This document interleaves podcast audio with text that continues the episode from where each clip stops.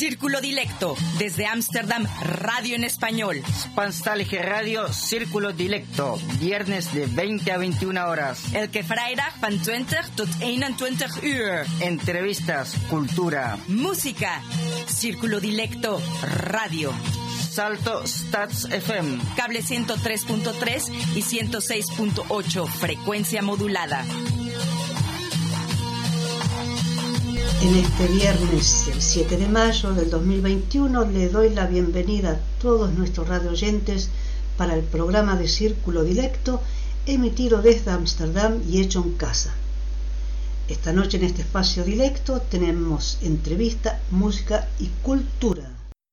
Y ahora que ya pasó el Día del Trabajador, el 1 de mayo, vamos a escuchar al grupo Maravilla con Chico Basilón.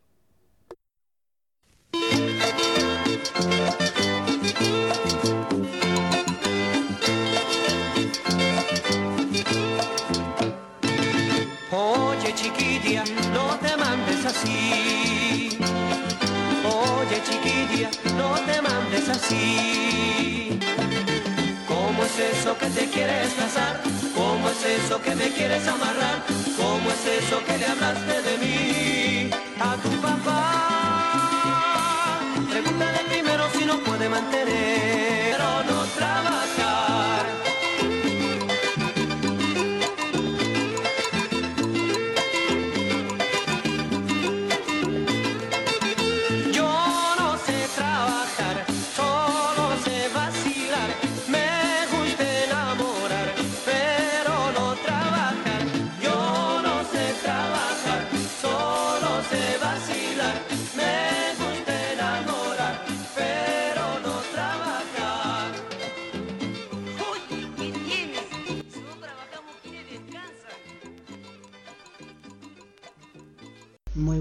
Noches, DJ.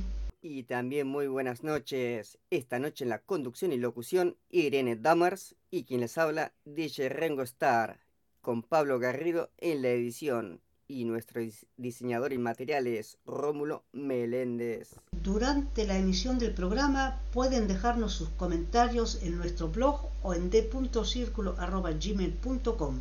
También nos pueden encontrar en Twitter como arroba cdilecto y en Facebook como Círculo Dilecto. Y no olviden que para sus comentarios y sugerencias pueden escribirnos a d.circulo.gmail.com.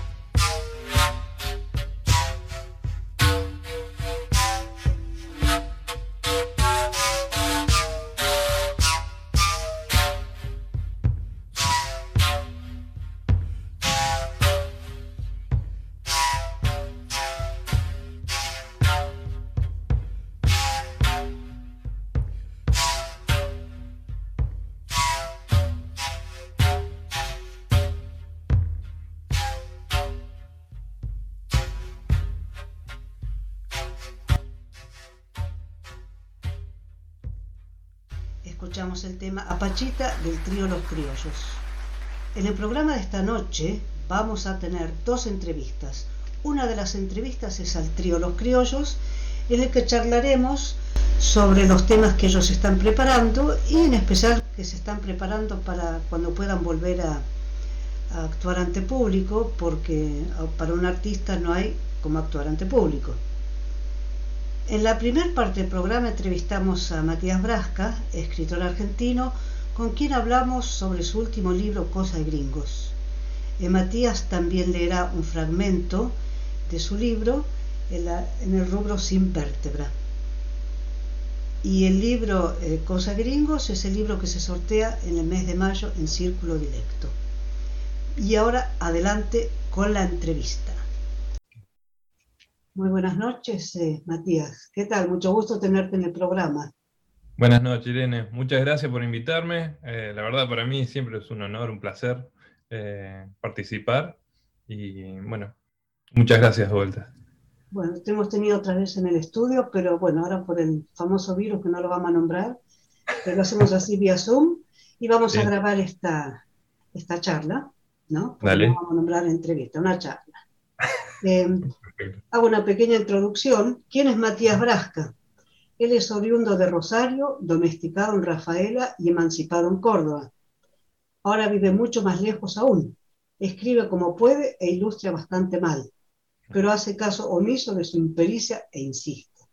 Cosa de gringos es resultado de semejante porfía. Y sobre eso vamos a hablar del libro Cosa de gringos. ¿Cómo nació la idea de, de hacerlo y en qué te inspiraste? Eh, bueno, siempre quise eh, escribir un western y, eh, ¿cómo se llama? También es, una historia de mafiosos. Eh, entonces pensé escribir un western en, digamos, la zona donde yo crecí, que es Santa Fe y Córdoba de Argentina, donde hubo mucha inmigración. Entonces, hacer como una de vaqueros, digamos, entre tantos gringos, inmigrantes, digamos, era como una locación bastante atractiva, digamos, para, para mí. eh, y, eh, ¿cómo se llama? Y tenía la idea también eh, de hacer algo con una asesina en serie, una asesina serial, digamos, ¿no? Bueno, esos fueron como los principios, pero no, no le encontraba la vuelta. Así que empecé a, a investigar un poco para... No era la idea de hacer un revisionismo sobre la, inmigración en Argentina, eh, que en Argentina siempre la inmigración es, eh, cuenta con cierta épica y cierta poesía, digamos, la gente que vino de Europa y eh, hizo de esta pampa salvaje un campo fértil, qué sé yo. No era la idea hacer un revisionismo de mostrar la parte eh, negativa, pero cuando empecé, empecé a investigar un poco para decorar un poco los personajes, no tuve que indagar mucho, o sea, las cosas negativas afloraban completamente, digamos, todo ese mundo cruel y perverso, digamos, que, que, forjó, digamos, la Argentina, ¿no? Eh, estaba, está, está en Wikipedia, digamos, sin, sin buscar mucho. Eh, así que bueno, e- eso me, me sirvió bastante para la formación de, de- este universo, digamos, de la historieta. Em, ¿Los personajes, conociste alguna historia más de cerca? ¿De algún familiar que te haya contado? No, eh, no realmente. Muchas historias eh, son como... Mis abuelos contaban historias de la época de cuando ellos vivían en el campo. Eh, en Rafael es una ciudad relativamente pequeña, eh, pero que tiene muchos, eh, muchas raíces ahí en, en el campo, en la zona rural alrededor. Eh, entonces sí, las circunstancias, digamos, de los lugares son parecidas a esas zonas, digamos, y de las historias que me contaban mis, mis abuelos. eh, y también de mi mamá, que es de Rosario, eh, me contaba historias por ahí de los eh, mafiosos de Rosario, ¿no? Eh, y todos los prostíbulos, Pichincha, todos esos lugares. Siempre me contaban historias. eh, entonces como que fui sacando un poquito de acá y otro poquito de allá. Y después, mediante la investigación, como que empecé a atar algunos cabos y a armar como un poquito ese universo, a darle un poco más de forma, más allá de los rumores y los chismes, digamos. Ah, bueno, y es otra cosa, quería que el, el cuento, o sea, la historia, esté como narrada por un bueno, escritor o el narrador sea sumamente prejuicioso y como casi envidioso, digamos, ¿no? Que tiene esa cosa también de, de la zona, ¿no? De casi desearle el mal al otro. Eh, entonces, como que también está un poco es la, la, la visión del, del narrador cuando cuenta la historia, como que hay cierta satisfacción en que le vaya tan mal a todos los personajes, digamos, ¿no? Sí, sí, no, es impactante. sí. Mm. Pero lo bueno es de, a mí cuando lo leí, bueno, Ujú. al comienzo lo empecé a leer y después dije, pero ¿esto qué es? Entonces me impactaron eh, los dibujos, los textos, y, y bueno, y también esa parte, como contaba, de la historia argentina, que no, como que está ahí sepultada bajo un poco de polvo de la pampa, ¿no? Sí, Sí, sí. Y mm, los dibujos, ¿eh? Porque es todo blanco y rojo. Y, y ese rojo, se- y, bueno, negro por supuesto, pero el rojo impacta, impacta muchísimo. claro, buscaba que el, el rojo sea el único color, eh, lo demás sea blanco y negro, casi películas eh, de, de la primera mitad del siglo, ¿no? En blanco y negro, entonces ut- utilizan un poco eso, pero eh, que lo que más llame la atención sea el rojo de la sangre, sobre todo para realzar, no sé si realzar es la palabra, pero para, sí, eh, remarcar un poco la violencia eh, y buscaba también que la violencia sea algo no, no algo que se festeje, ¿no? Como muchas, eh, por ahí el cine más norteamericano, que es más el heroísmo de la violencia y como la causa es, justificado, sino que sea algo contundente, final y de lo que no se vuelve, ¿no? La violencia. Y que sea cruel y dolorosa, ¿no? Eh, pero que no solo la violencia física sea la única violencia presente en todo eso, sino hay una violencia por ahí permanente en casi toda la historia, ¿no? Eh, también otra cosa que quería hacer, que sí es algo por ahí, eh, no sé si es que he vivido, pero que conocí, es mucho de que, se da en esa zona, es que una persona es en relación a otra, sobre todo la, la primera historia que habla de la abuela, del personaje central, ella no es nada, sino que es esposa de, hija de, eh, madre de, pero ella en sí no es nada. Podría haber sido algo, pero a la historia pasó como eh, nada, digamos. Y a la historia, digamos, de, de este, de este universo, ¿no? Entonces quería jugar también un poco con eso. Sí. Con todo esto de la violencia de género que ahora se sabe cada vez más, y este libro es muy, muy claro en eso, ¿no? Al menos me pareció un libro bastante feminista. Eh, sí, de hecho tuve que agregarle un personaje femenino malo, un villano que es la, la madama que las entrena, digamos, para que no sea tan, tan digamos, eh, eh, Las tan mujeres son buenas y víctimas solamente. Claro. Entonces tendría que haber un, un personaje que sí, que sea, creo que uno de los más malos incluso, que está ahí. Sí, la, el dibujo ese que está así, es una Sí. bruja de los cuentos de, de hadas. ¿no? Claro. Una cosa, si, si lo lee una persona que no es argentina, eh, ¿cómo, lo, ¿cómo lo puede ver? ¿Lo entenderá bien o, o necesitaría más explicación? O, Em, creo que em, es en cierta manera más o menos universal algunas cosas, digamos. El tema de las em, de los pueblos que se nombran o de por ahí de las organizaciones. Sí, eso por ahí es demasiado, hay demasiadas referencias a la historia argentina o lugares argentinos o organizaciones eh, o agrupaciones que sucedieron en Argentina. Eh, pero creo que al mismo tiempo un poco los explico. Y para darle un poco de ubicación, me incluyo como un mapita al final de, de esa zona de Argentina para ver cuál es el periplo, digamos, de, la personaje. Eh, pero sí, traté de utilizar mucho, digamos, esa, como un lenguaje bastante argentino, digamos, eh, no solo en la forma de expresarse, sino también de las referencias, como darlas por sentados que las conocen, digamos, pero explicándolas también un poquito más. Em, esa es la idea. ¿Y, este libro lo escribiste acá estando en Holanda? Sí, em, la idea principal, como que viene desde hace mucho, em, una, una motivación que tuve, digamos, de- desde que nació mi hija, digamos, eh, estoy tratando de concretar proyectos, digamos, que antes siempre, ah, lo dejo para adelante, qué sé yo, pero ahora como que la idea es más, bueno, tengo que darle el ejemplo de que podés hacer algo, digamos, y si empezás algo, terminalo, porque está bueno, después ver que, yo, tenés- si querés hacer un libro, lo podés tener tangible, digamos, eh, ese tipo de cosas. Entonces, estoy más en un proceso de concretar eh, cuentas pendientes, por decirlo de una manera, de proyectos. Claro, excelente ejemplo, diría yo, ¿no? Sí, por lo menos eh, para no, no, no sean palabras vacías de decir, no, si empezás algo, terminalo. Y no, es como, bueno, mi papá empezó esto, lo terminó. No es ni muy bueno ni, ni muy malo, pero por lo menos lo hizo.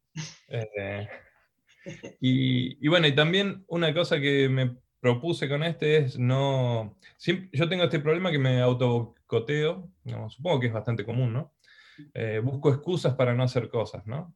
Entonces es como... Bueno, sí. Claro.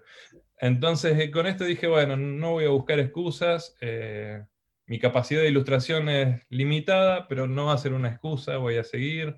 eh, y así que como que traté de superar todos esos bloqueos que me ponía yo, eh, ir armándolo. Bueno, yo Bien. creo que para los que nos gusta la lectura, Hmm. eh, es bueno que sigas con tus proyectos y los, los termines y los presentes. Gracias. Uno, uno de los motivos de esta, de esta charla es también que vamos a sortear un libro tuyo, o más, en el, Sí. el círculo directo. Y Sí. esta entrevista se va a, ver, se va a escuchar en círculo directo 7 de mayo. Y el sorteo va a ser para todo el 7 de, ma- eh, de mayo y el- a fines de mayo vamos a conocer él o los ganadores. ¿eh? Bueno, Así que muchas gracias y espero que tengas muchísimo éxito con este libro. A mí Bueno. me encantó, así que que lo quiera ver, es- así es, esto ya demuestra lo, lo que es. ¿eh? Bueno, muchísimas Bueno. gracias Matías. Y, gracias a vos, gracias por la oportunidad. Y bueno, pronto nos veremos en el estudio, creo, ¿no? Ojalá, ojalá podamos. Y tal vez puedas hacer la presentación eh, oficial del libro cuando Dale. podamos reunir como era antes, ¿no? Sí, Muy bien. Muy buenas noches. Hasta muchas pronto. gracias por todo.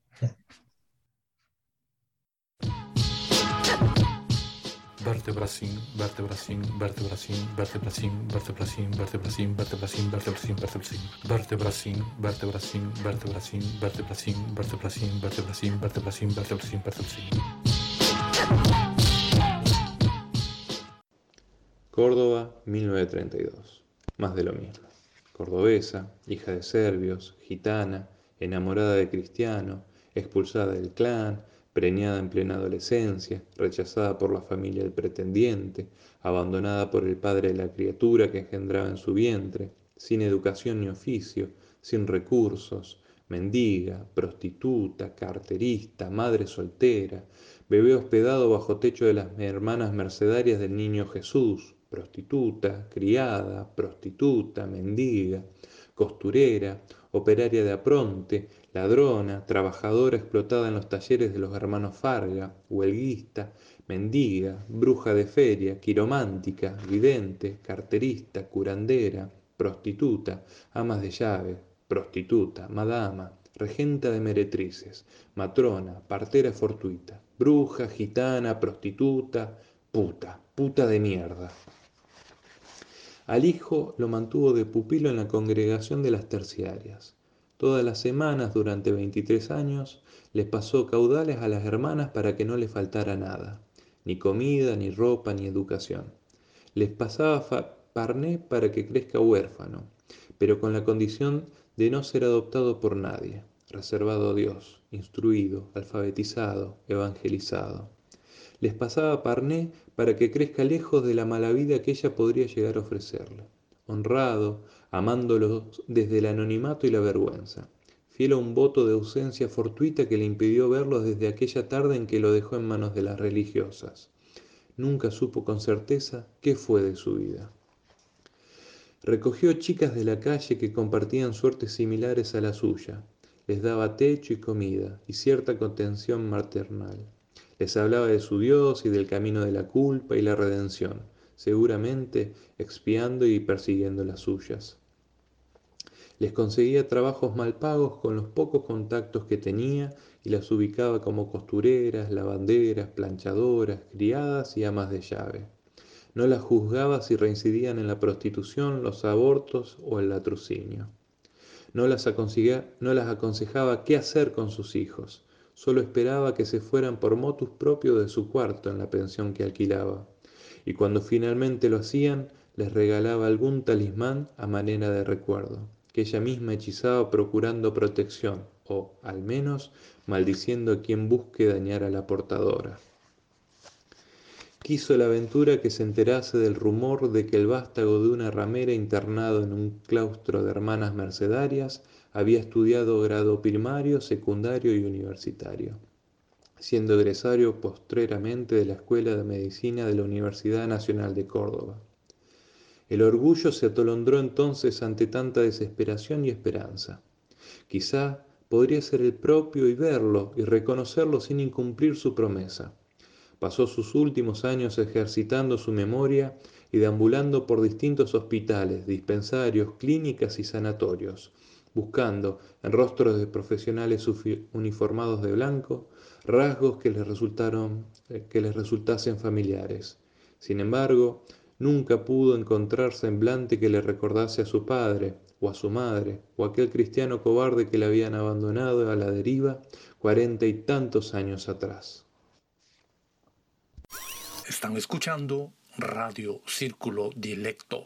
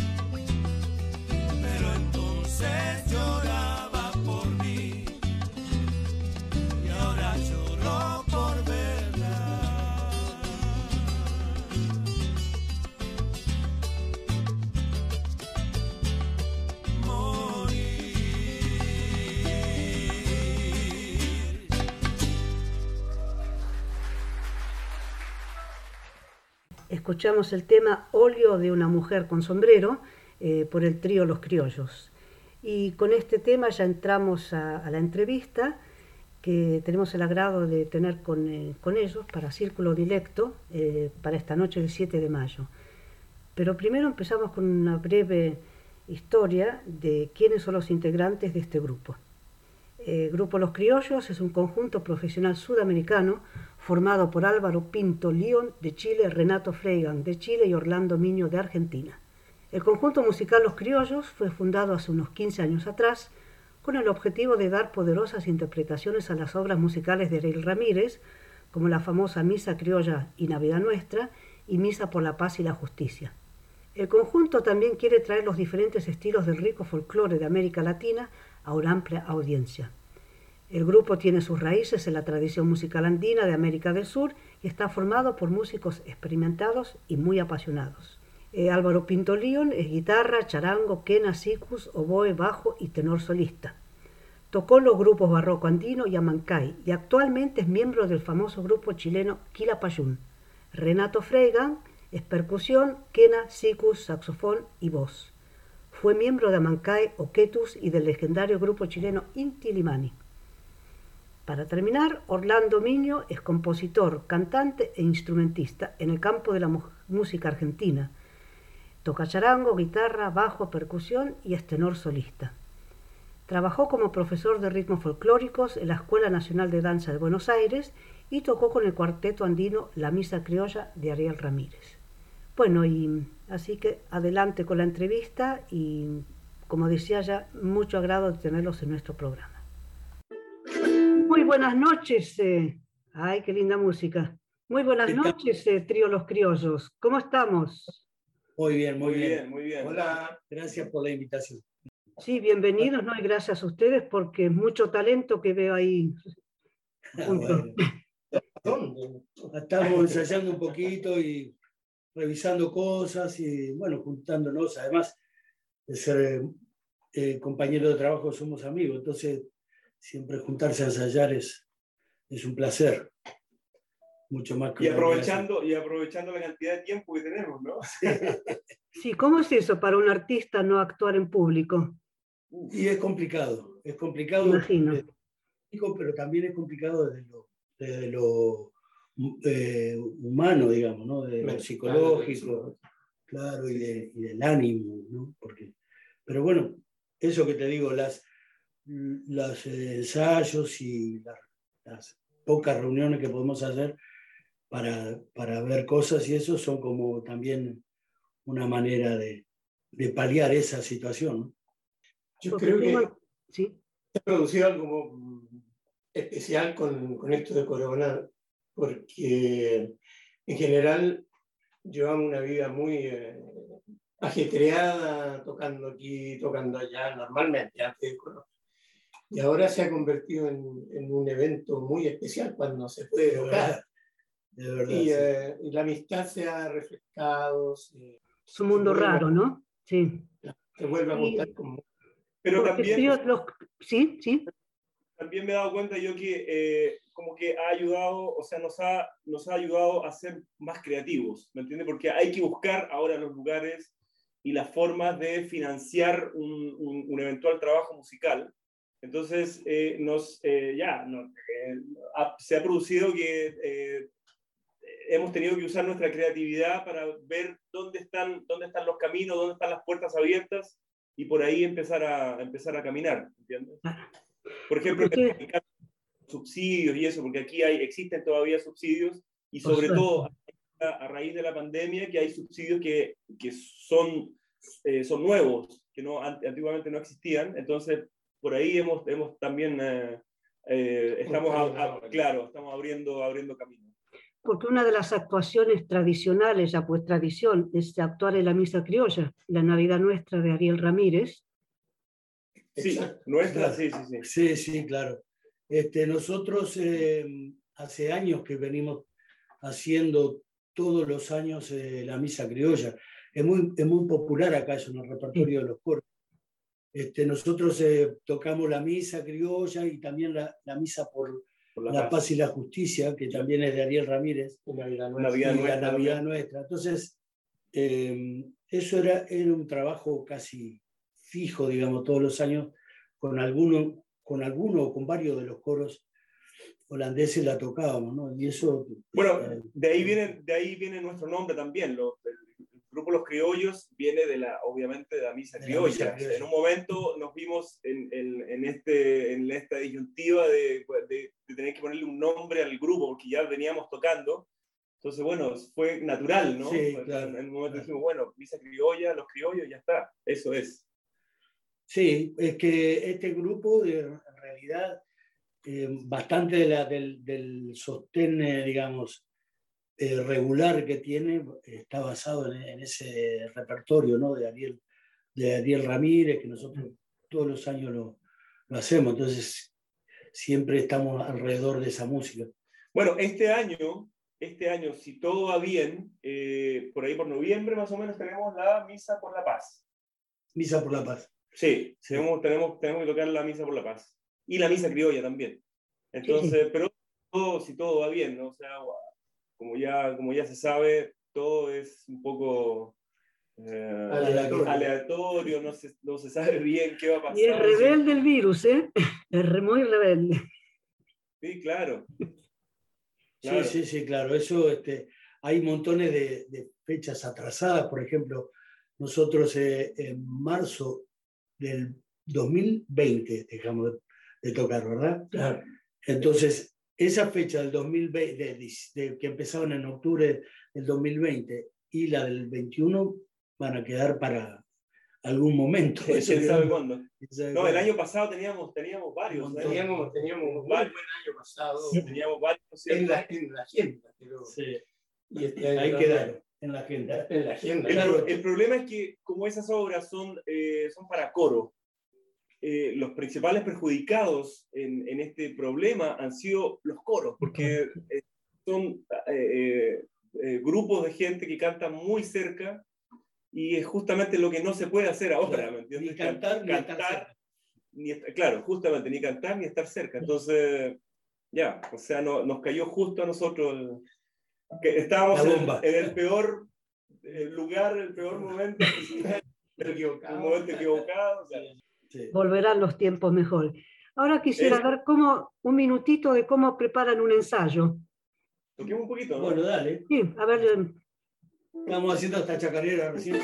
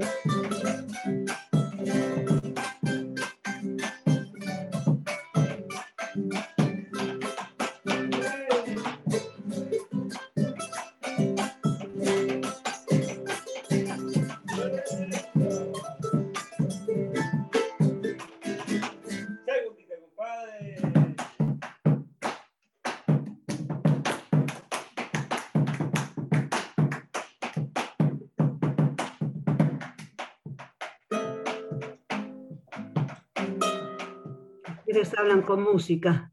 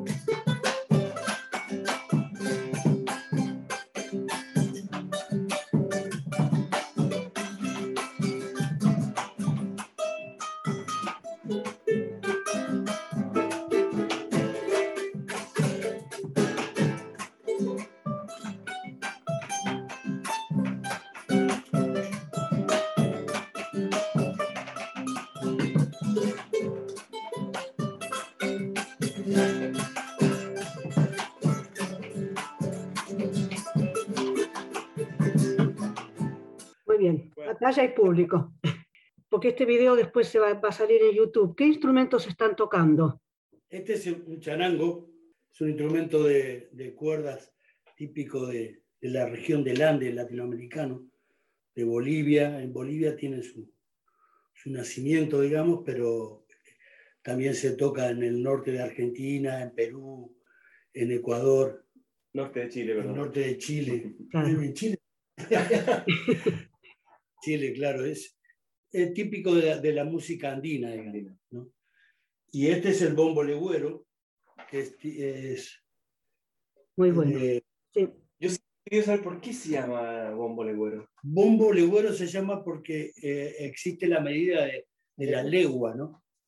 Que es, eh, no- son no sé cuántos kilómetros, son, son cerca de 6 kilómetros cada legua. Entonces, este, se llama legüero porque en la, en la- en el- esto es de Santiago del Estero, de una provincia del norte argentino. Entonces, eh, a la distancia, a las, a las leguas se puede escuchar el bombo. Entonces, eh, está hecho para, para que se escuche desde lejos.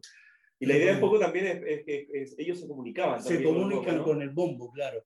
Sí, entonces este, se escucha desde, desde muy lejos, desde muchas leguas, por eso se llama legüero. ¿Ya? Ya. Y esta es la guitarra, la clásica guitarra, bueno, de origen español. De origen español, pero bueno, es de ya del mundo, ¿no? Un Sí, claro. En realidad, los instrumentos se van universalizando, ¿no? Hoy, hoy día hay charanguistas en todo, en todo el mundo. Yo conozco este, gente que toca el charango que vive, que son inclusive belgas o, o alemanes. Japoneses. japoneses. Un japonés impresionante. Sí, sí, sí, sí. Eh, yo hice una breve introducción antes de empezar la entrevista, pero los que los están viendo ustedes no saben quién es quién. A ver, el que tocó el charango, ¿quién es? Yo soy Orlando Miño, me llamo, soy de Argentina. Renato Freigang, de Chile. Mucho gusto. Álvaro Pinto, de, también de Chile. Muy bien. Y mm, otra pregunta, cuando uno sale de su país, eh, trae sus raíces, ¿no? Y para que no se le sequen, le gusta escuchar mucho la música. Em, ustedes, bueno, son músicos profesionales, así que llevan la música dentro y la, la ejecutan, pero mm, también es una forma de comunicarse con, la, con los emigrantes, la gente que emigró de, de los países latinoamericanos, o también para la audiencia europea, digamos. Para, para mí, eh, la música es como, es, es como el, el cable a tierra que tengo, es como el cable que me conecta con, eh, con, con mi cultura, con, mi, con mis raíces. Entonces, eh, eh, es, yo diría, casi eh, esencial, fundamental para mí seguir haciendo esta música porque es lo que, como, como tú decías, es lo que mantiene vivas esas raíces, ¿me entiendes? Esa, eh, ya, es toda la historia que tengo en, en, en- en mi país, toda mi familia, etc. Entonces son muchas cosas. esta, esta música involucra, mucha, es- involucra vivencias. Y eh, bueno, eh, es, son, es una parte de mi vida que yo la quiero, la quiero, mantener, la quiero mantener viva. Sí, y, y a, y a propósito de lo que vos decías del, del público europeo, ¿no? yo creo que precisamente esa, eh, esa raíz que nosotros llevamos en la música es lo que eh, nos comunica con, eh, con los europeos. Digamos que nosotros, en la música nuestra, tocada por nosotros, adquiere el valor de, una, de un gesto de, de comunicación entre gente de cultura diversa, ¿no? Porque le- el público de aquí, de, de toda Europa, diría yo, es bastante receptivo a la, a la propuesta nuestra de, de tocar música con, con raíces latinoamericanas. ¿no? Eh, digamos, con el propósito también de, de, hacerlo lo más eh, sincero y, y- y auténtico posible para que ese mensaje de- de unión esté muy claro, digamos. Sí, Eso es lo que, que, bueno, ¿no? Hay eh, esa famosa frase de pintar la aldea para, para ser universal, ¿no? Yo creo Qué bonito. que música es muy claro eso. Sí, sí. Bueno, además, la- e- esta música, la música latinoamericana, la música andina en particular, también ha tenido, eh, tiene toda una historia aquí en, aquí en Europa, ¿no? O sea, en los años, no sé, en los años 70, Sí, o es sea, verdad. viene incluso antes, yo diría, ¿no? Sí, sí, No, pero un 60. grupo más reducido, ¿no? Claro. Yo creo que es importante mencionar que en los años 70, cuando se produjeron en Latinoamérica todos estos golpes de Estado y hubo una ola de, de exiliados que llegaron a Europa, a todo el mundo, pero a nosotros nos concierne Europa y Holanda en especial. Y, em, y hubo mucha atención y, eh, acerca de los procesos eh, políticos latinoamericanos. Y eh, al mismo tiempo, entonces, se le puso extra oído a, a la música, porque también esa música en ese minuto, en los años 70, 80, eh, fue un medio para transmitir de que había injusticia, de verdad. Y eh, entonces eh, todo, eso, todo eso nosotros hemos sido testigos de, de eso y, y nos hemos visto involucrados como personas eh, transmitiendo el mensaje no solo musical, cultural y a veces también político.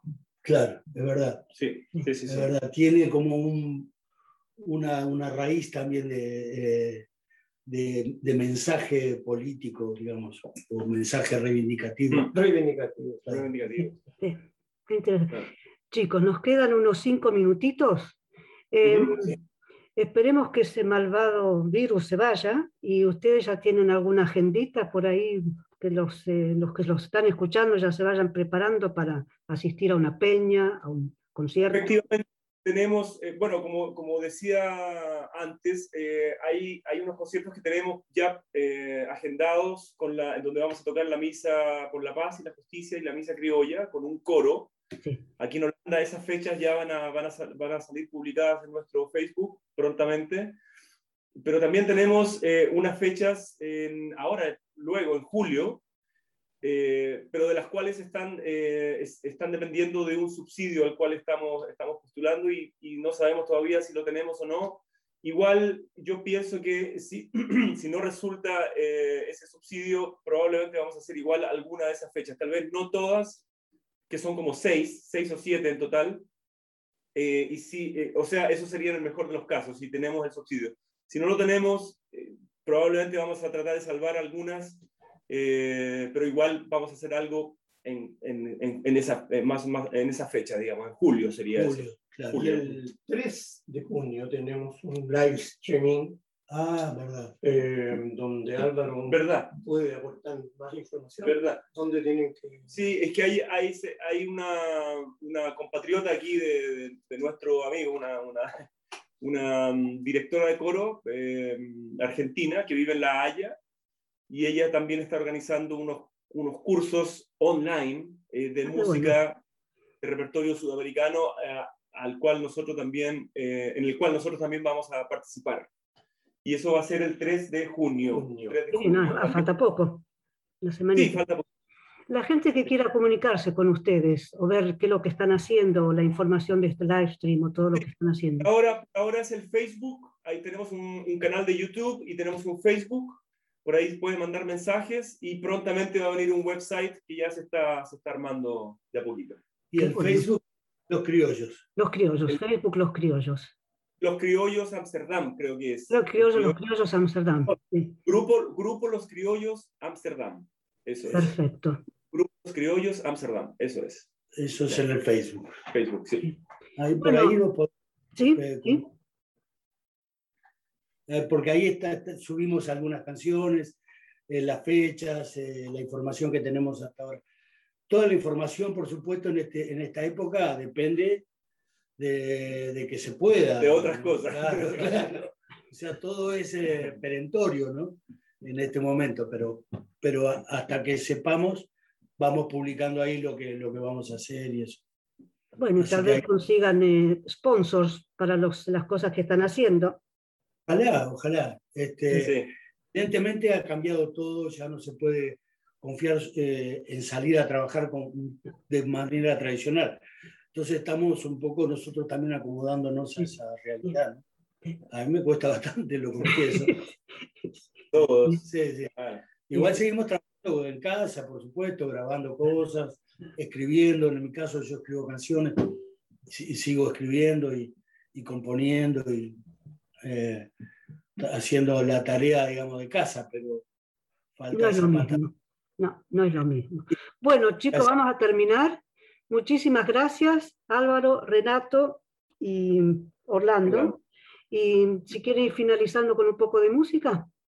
¿Sí? Bueno, vamos a hacer una cuequita. Esa, ya que estamos perdón, el, el otro tema que habían tocado, ¿qué es lo que era? El otro tema.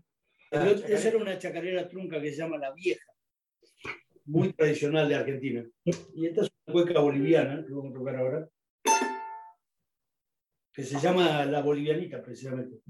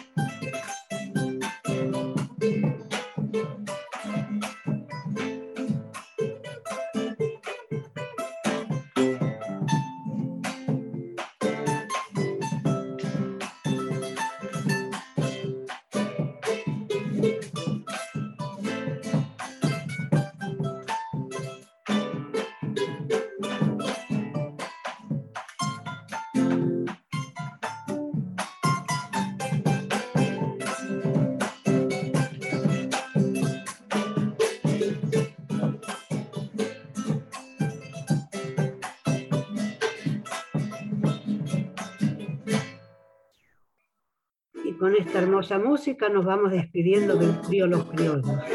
Un gran abrazo y muchísimo éxito. Están escuchando Radio Círculo Dilecto. Y ahora escuchamos El Tero por el cuarteto Santa Ana.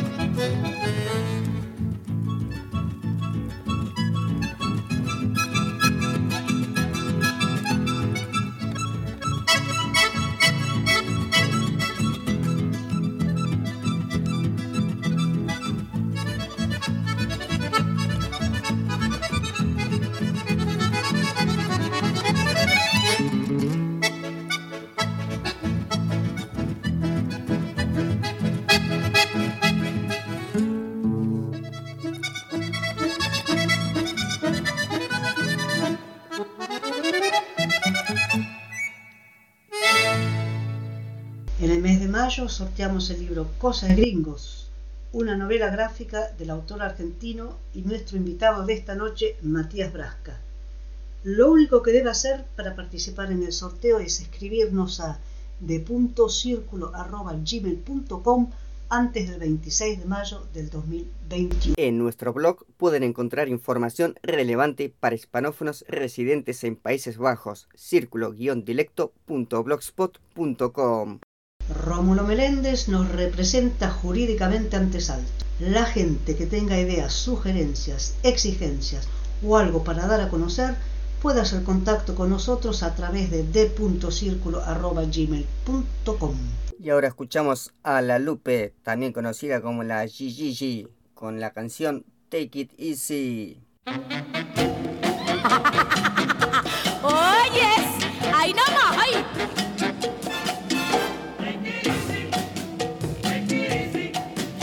Don't you know it's more romantic when he dances slow? He said, dance you took me to another hot rod ride. Or you'll be the first to wear your clothes up front inside. You should really try to make your heart control your feet. Take your time, take your time, dance it with it. You you're gonna meet.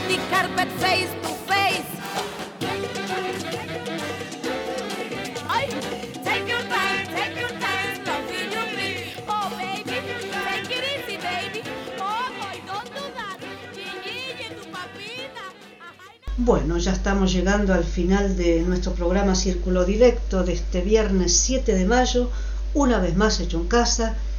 Eh, agradecemos eh, a nuestros invitados, Matías Brasca y al trío Los Criollos, por su participación en este y les deseamos muchísimo éxito en todo. Nuestro agradecimiento directo a Pablo Garrido por la edición del programa Hecho en Casa. Ahora paso a saludar a todos los radioyentes estén donde estén en este mundo pandémico y eh, en especial a familia y amigos en Argentina, Chile, España, Holanda y mm, en Amsterdam a Margarita y su ñañita. Y yo, como siempre, le mando mis saludos a mi abuela y a todos los oyentes de Radio Círculo Dilecto. Y también un abrazo al cielo para el amigo Pablo Portela. A nombre de todo el equipo les deseo un buen fin de semana y esperamos encontrarles de nuevo el próximo viernes 14 de mayo en Círculo Directo, cable 103.3 y Ether 106.8 FM Radio Salto. Y ahora escuchamos a las Cumbia Queers con Patricia.